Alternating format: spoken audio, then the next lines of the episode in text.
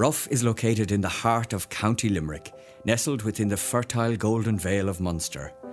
The name Bruff derives from the Gaelic Brúna Déise, or the fort of the Déise people. The Déise were a tribal people in ancient Ireland, and although they are mostly associated with County Waterford, part of the tribe inhabited eastern County Limerick. The territory around Bruff was known as Déise Beag, which means the small place of the Déise, whereas Waterford was known as Déise Mór, the large place of the Déise. The word brew also translates to a place of importance and signifies a palace or distinguished residence. This distinguished residence was located at An Bin Lisheen, which translates to the beautiful little fort. A large and impressive ring fort stands in the peaceful grove in Bruff today, and we will explore this site later on our tour. Bruff is rich in local heritage and culture and has made a significant contribution to the history of Ireland. But its contribution to the history of the United States of America is what Bruff is most well known for today, as Bruff is the ancestral home of one of America's most famous dynasties, the Fitzgerald Kennedys. Our tour of Bruff starts at the northern end of the town, across the road from the community cafe. Here you can find an information panel about Bruff's most famous descendants, the Fitzgeralds, and close by is the Thomas Fitzgerald Centre. When you are ready, please make your way over to the information panels to begin your tour. Thomas Fitzgerald. Bruff can lay claim to be the ancestral home of one of America's most famous dynasties, as it was here that the story of John Fitzgerald Kennedy, the 35th President of the United States of America, begins. In 1852, a local man by the name of Thomas Fitzgerald left his home just outside Bruff for the last time. He was heading for the port of Cobh in County Cork, a long and arduous journey at the time. But Thomas had plans to venture much further than Cobh. He was headed for a new life in the United States of America. Like so many of his generation, Thomas saw America as a land of opportunity. He was not the only Irishman to head for the boat in search of a better life. However, as history would prove, America as a country would be made a better place by the arrival of Thomas on her shores. Bruff lost a beloved son, America gained a great father. When Thomas Fitzgerald left Bruff, the only item he took with him was the Fitzgerald family Bible. His faith was a strong support to him and has continued to be a source of great strength to successive generations of the family throughout the years. This very Bible was used in 1961 when Thomas Fitzgerald's great grandson was sworn in as the 35th President of the United States of America. And today, the Bible has a prominent place in the John Fitzgerald Kennedy Library in Boston. Upon his arrival in America, Thomas took up residence in Boston, joining his other siblings who had gone before him. He began his working life as a street peddler before progressing into the retail trade and eventually becoming a shopkeeper. He later went on to become a substantial property owner. He married Rosanna Cox from Cavan, and among their children was a son, John Fitzgerald. John married his cousin, Josephine Hannon, whose father had also emigrated from Bruff. From a young age, John became very involved in local politics, and so began what can only be described as an outstanding political career for a first generation Irish American. His warm, charming personality and stylish manner earned him the nickname Honey Fitz. John Honey Fitzgerald went on to serve three different terms as mayor of Boston and two terms as a member of the US Congress for Massachusetts. He broke new ground in American politics and ensured that the Irish immigrant community in Boston had effective political representation. John Honey Fitz visited Bruff on two different occasions, and on one of these occasions he brought his daughter Rose with him. Rose Fitzgerald later married Joe Kennedy, whose ancestors came from Wexford, and together they had nine children, including John, who in 1961 became the 35th President of the United States of America. When his own political career ended, John Honey Fitz spent considerable time mentoring his grandson John, the future president, in the art of politics, and campaigned for him in the US congressional elections of 1946. Since Thomas Fitzgerald left Bruff in 1852, every generation of the Fitzgerald Kennedy family have returned to visit their ancestral home. On the 21st of June 2013, at the invitation of Bruff Heritage Group, Caroline Kennedy, accompanied by her husband and children, and her cousin Sydney Lawford, a daughter of Patricia Kennedy, visited Bruff. They were marking the 50th anniversary of President Kennedy's visit to Ireland. On that occasion, in June 1963, President Kennedy referred to his ancestral home in County Limerick by saying, This is not the land of my birth but it is the land for which I hold the deepest affection. I shall return in springtime. Sadly, he was never to return, as just months later, on November 22, 1963, President John F. Kennedy was assassinated in Dallas, Texas. Close to the information panel is the former courthouse.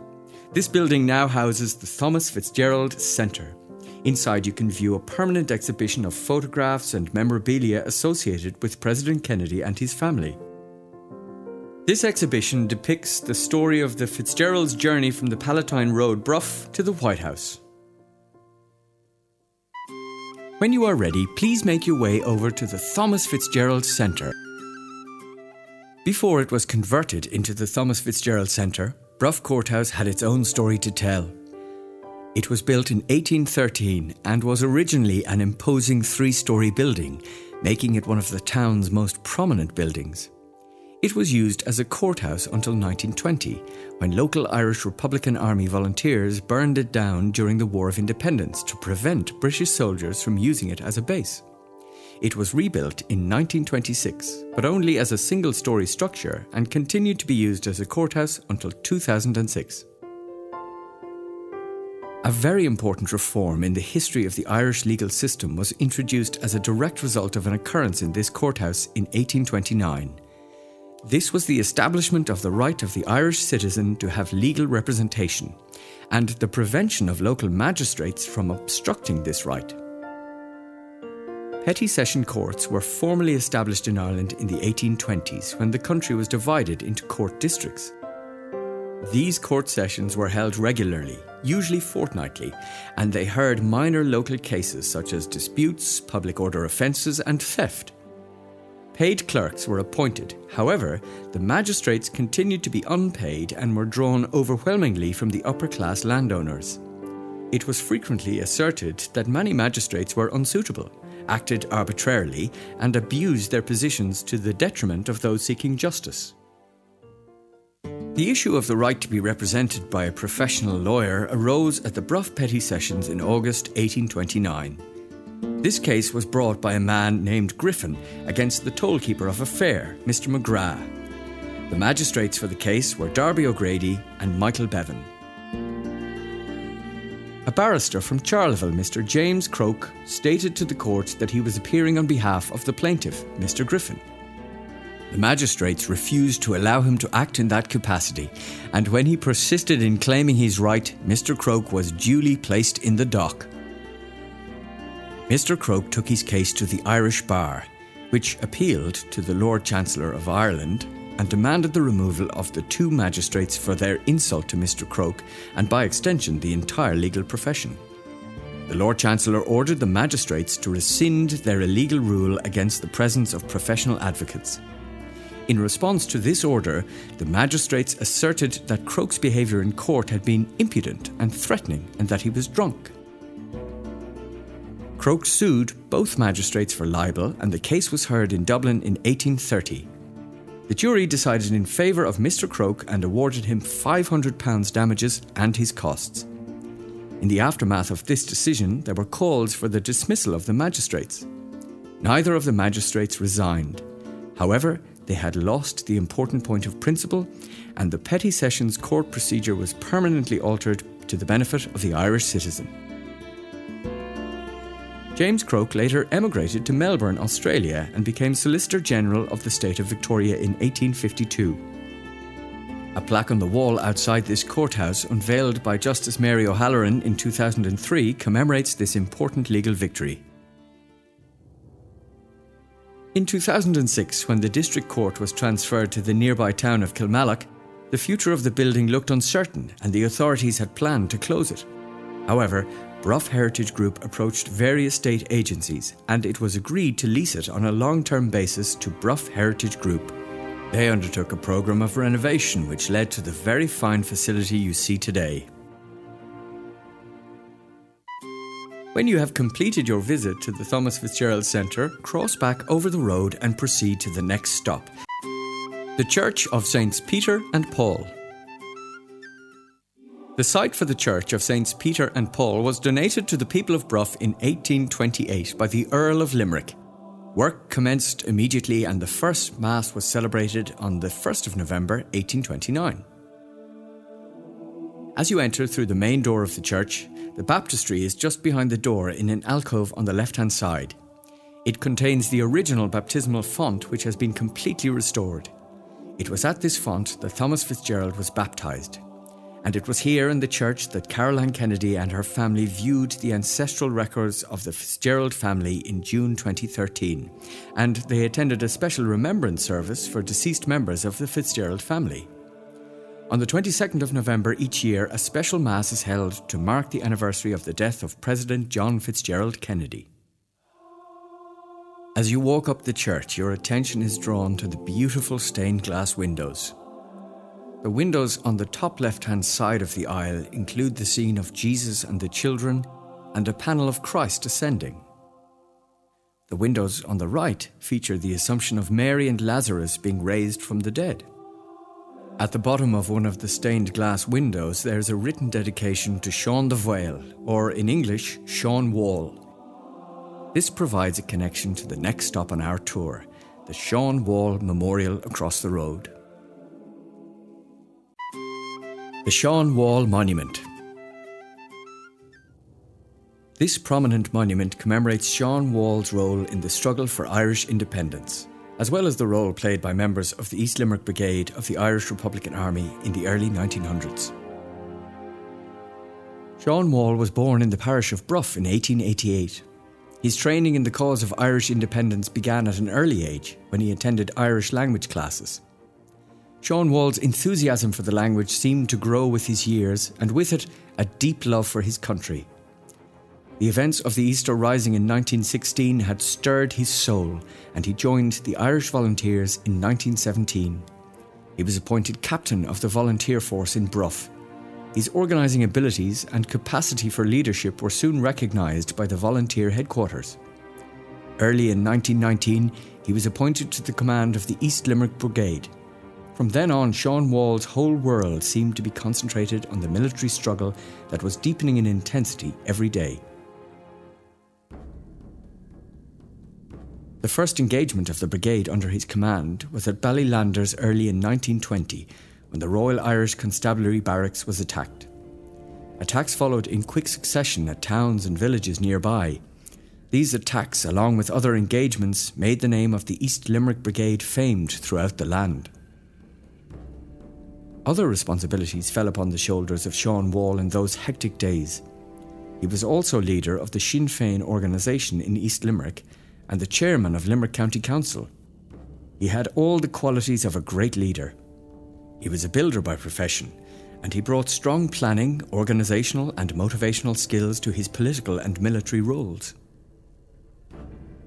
On May the 6th, 1921, Sean Wall was on his way to an IRA Divisional Council meeting when he and his staff were attacked by a police raiding party in a house near Annacarty in County Tipperary.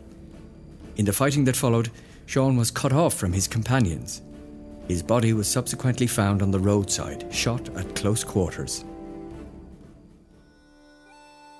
The idea of a memorial to Sean Wall and other fallen men of the 3rd Battalion was first conceived in Bruff in 1943. The project was taken up enthusiastically throughout East Limerick and even in neighbouring counties. Collections were held at every church gate in County Limerick, while subscriptions poured in from all over the country and from America. On October 12, 1952, the President of Ireland, Sean T. O'Ceallaigh, unveiled this imposing memorial, which you see here, to Brigadier Sean Wall and the other volunteers who fell in the War of Independence from 1920 to 1921.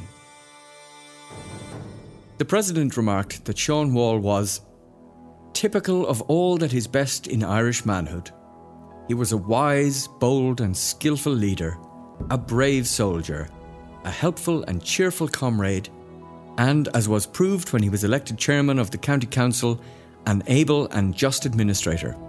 His dear comrades, Captain Conway, Lieutenant Quinlan, and volunteers Maloney, Sheehan, and Wade, were true to the best traditions of this great and noble country.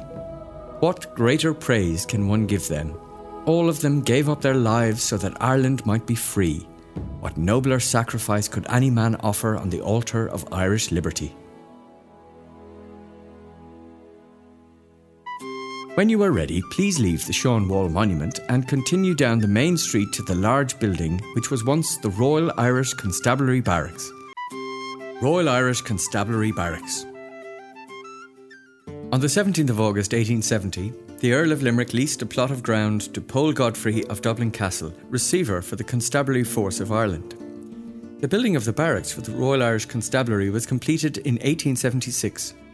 Living accommodation in the four story building was provided for 21 men.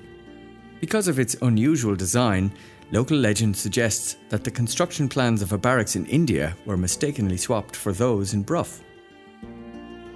The barracks was the base for the British police and military presence in this area during the War of Independence. It was from here that a notorious raid on an IRA fundraising dance at nearby Caherguillamore House was planned and executed. During this raid on St. Stephen's Night 1920, five IRA men were shot dead, while many of those attending the dance were severely beaten by police and soldiers. With the signing of the Anglo Irish Treaty in December 1921, plans were made for the disbandment of the RIC, and by the 14th of January 1922, all the police stationed at Bruff had vacated the barracks and moved to Limerick City, where the final evacuation took place a month later. The barracks reopened as Bruff Garda Station on September 25, 1922. A new Garda station was built in recent years, and the old RIC barracks is now in private ownership. When you are ready, please leave the barracks and proceed further down the same side of the street to our next stop, Clancy's Bar and O'Donovan's Hall. Outside Clancy's Bar, there is a plaque commemorating the friendship between the writer James Joyce and George Clancy. Clancy was born in Grange near Bruff and attended University College Dublin with Joyce in 1900. The character Davin in Joyce's semi autobiographical novel Portrait of the Artist as a Young Man is said to be based on Clancy. And he thought of his friend Davin, the peasant student. It was a jesting name between them, but the young peasant bore with it lightly. Go on, Stevie. I have a hard head, you tell me. Call me what you will. In later years, Joyce revealed that George Clancy was the only one of his university friends who called him by his first name. George Clancy was active in the Irish independence movement and was a member of the Gaelic League, the Gaelic Athletics Association, and the Irish Volunteers and Sinn Féin. He was elected Mayor of Limerick in 1921.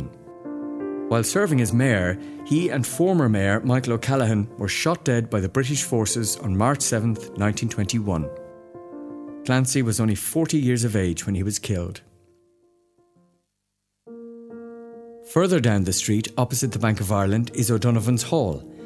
A plaque on the building has an Irish inscription which translates to It was in this place that Sean O'Riada played in public for the first time in 1952. The plaque was unveiled by the late musician's sister, Louise Verling, in 1995. Sean O'Riada was the foremost Irish music composer of the 20th century and is credited with spearheading the revival of traditional music in the 1960s. His father was a Garda sergeant who was stationed in Bruff.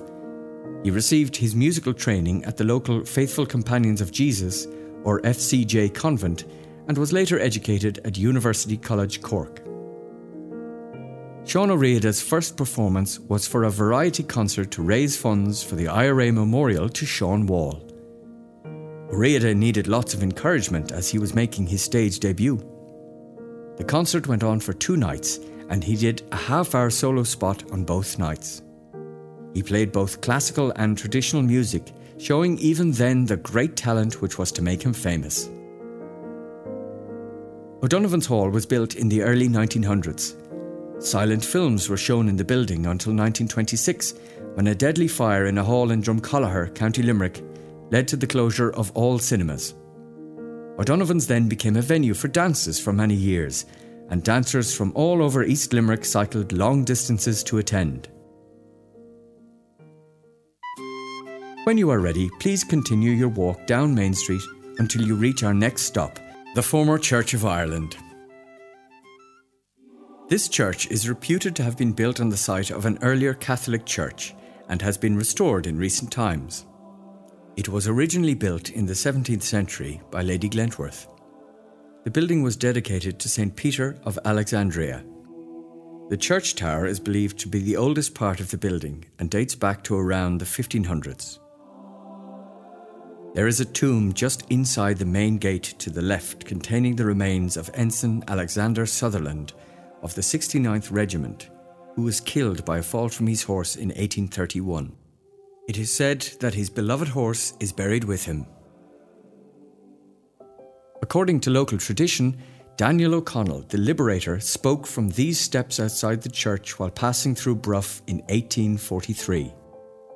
O'Connell was the foremost political figure in Ireland in the early 1800s and was a passionate defender of Catholic rights in Ireland. O'Connell was on his way to Charleville to address thousands of supporters at one of his great public events known as a monster meeting. He held these meetings throughout the country, calling for repeal of the Act of Union with the United Kingdom. It is said that there was such a multitude of people greeting him at his arrival at Bruff that it took him over half an hour to get through the town. A memorial inside the church commemorates John James Williamson, a local man who died of malarial fever in South Africa in 1897 while serving with the police there. In late 1895, he participated in the famous Jameson raid under the command of Leander Starr Jameson.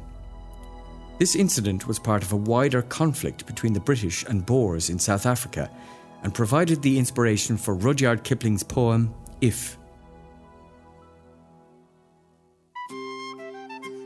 When you are ready, please leave the church and proceed towards the bridge. The De Lacys of Bruff. As you make your way over the bridge and look to your right, across the river on the raised ground is the site of the castle of the De Lacy family, once the most powerful family in Bruff. Unfortunately, nothing visible remains of the castle and court that was built in the mid 1200s. The de Lacy family were part of a powerful Anglo Norman dynasty and were granted lands in South Limerick. However, by the 1500s, they had integrated with the local chieftains and were supporting Gaelic and Anglo Irish lords in the struggle against English forces. Pierce de Lacy was a staunch ally of the Earl of Desmond, who rebelled against the English in the 1580s, and he played an important military role in the revolt. Pierce de Lacy continued to be a thorn in the side of the English during the Nine Years' War from 1594 to 1603. On April 6, 1600, he led his forces into battle against the English garrison of Kilmallock under Captain Slingsby. 300 men were slaughtered on each side of this bloody encounter. De Lacy was later forced to abandon and burn his own castle. He died in an ambush in Armagh the following year. The leader of the English forces in Ireland at the time, Lord Mountjoy, referred to him as the most dangerous rebel of Munster. A descendant of his, also called Pierce de Lacy, took part in two sieges of Limerick one during the Cromwellian campaign in 1650, and the second in 1691 during the Jacobite Williamite War. Aged almost 70 during the second siege, he died there while in command of his troops. The de Lacy family continued in prominent military careers in Europe following the flight of the wild geese. The flight of the wild geese occurred after the Williamite Wars when the Irish soldiers left to fight in European armies following the defeat of the Jacobite army in Ireland. When you are ready, please continue over the bridge and turn right into the entrance of the public park, known as the Grove. In 1915, the Grove was given to the people of Bruff by the Earl of Limerick to be used for recreational purposes. It is vested in trustees and maintained by Limerick County Council and Bruff Tidy Towns. It stands on the bank of the Morning Star River and is alive with a wide range of flora and fauna amidst a variety of trees you can experience a wonderful dawn chorus here that you will never forget. The Grove is home to An Bin Lisheen, a fine example of a ring fort. Ring forts date to the early medieval period, which began around 1500 years ago. Ring forts were dwelling places and farmsteads, which were the most common form of rural settlement in early medieval Ireland. They were generally formed by at least one ditch with an interior bank of earth and sometimes surrounded by a palisade fence. This provided protection for the inhabitants and their livestock. The ring fort was situated at a strategic fording point on the river, where the shallow water was easier to cross. This romantic and historic place was associated with the 18th century local poet Brian O'Flaherty. While walking by the banks of the river, a beautiful fairy maiden came out of the Bin Lisheen or ring fort and spoke to him. Struck with her beauty and inspired by her soothing speech, combined with the lovely surroundings, Brian burst into song. The birds carolled songs of delight, and the flowers bloomed bright on my path, as I stood all alone on the height where rises Bruff's old fairy rath. Before me, unstirred by the wind, that beautiful lake lay outspread whose waters give sight to the blind and would almost awaken the dead.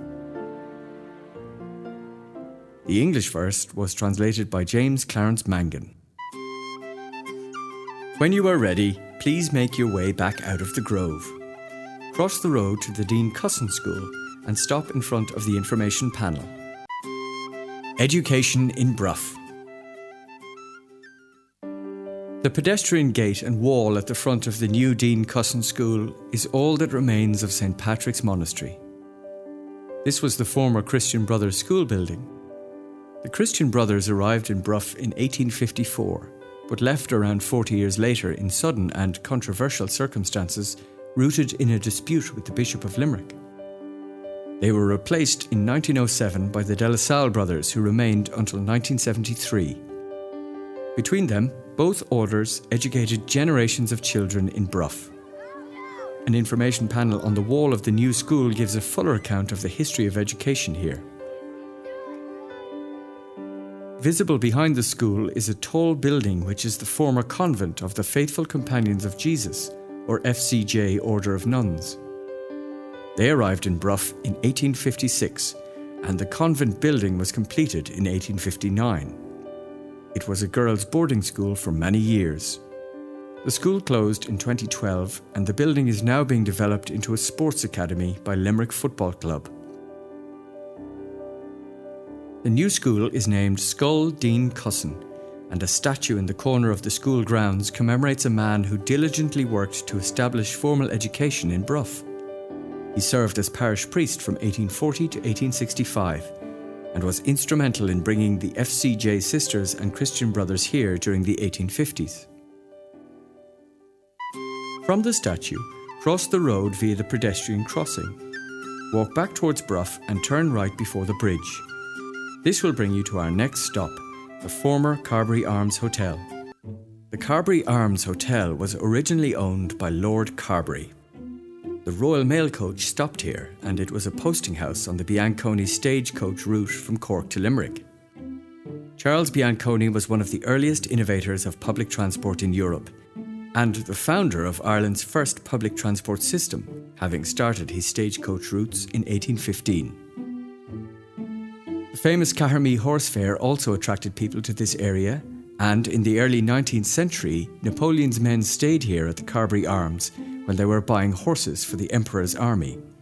Today, the building has been transformed into three private residences. Beside the Carbery Arms and opposite the second bridge over the Morningstar River is the entrance to the former Adelaide School, which is now a private residence. Building of the school was instigated by Reverend Godfrey Massey in 1843. In 1850, there were 83 Anglicans and 140 Catholics, all receiving a sound grounding in the three R's reading, writing, and arithmetic, and food was provided for orphans. The presence of the school and Reverend Massey's efforts to convert Bruff to the Anglican faith during these decades often brought him into conflict with his Catholic counterparts. Between the two bridges over the Morning Star River is the park. The park was once an area of commonage for grazing cattle. To the left, in the river near the bridge, there was an area formerly used by the women of Bruff for washing laundry. Groups of women regularly gathered here to wash family laundry on spittle stones in the stream bed. They pounded the laundry against the stones with wooden implements while catching up on local gossip and events. Today, the park is a pleasant recreational area and is frequented by young and old. In June 2013, Caroline Kennedy Schlossberg planted a mountain ash in honour of Lenore Quilty, who was president of Bruff Tidy Towns for 25 years and a Fitzgerald cousin of Caroline's. Lenore sadly passed away a year prior to the visit. Caroline's cousin, Sydney Kennedy Lawford, planted a similar tree in honour of members of the Fitzgerald families. Both trees are facing you as you enter the park. There are also two beds of flowers known as the Kennedy primroses, which were specially commissioned for the occasion.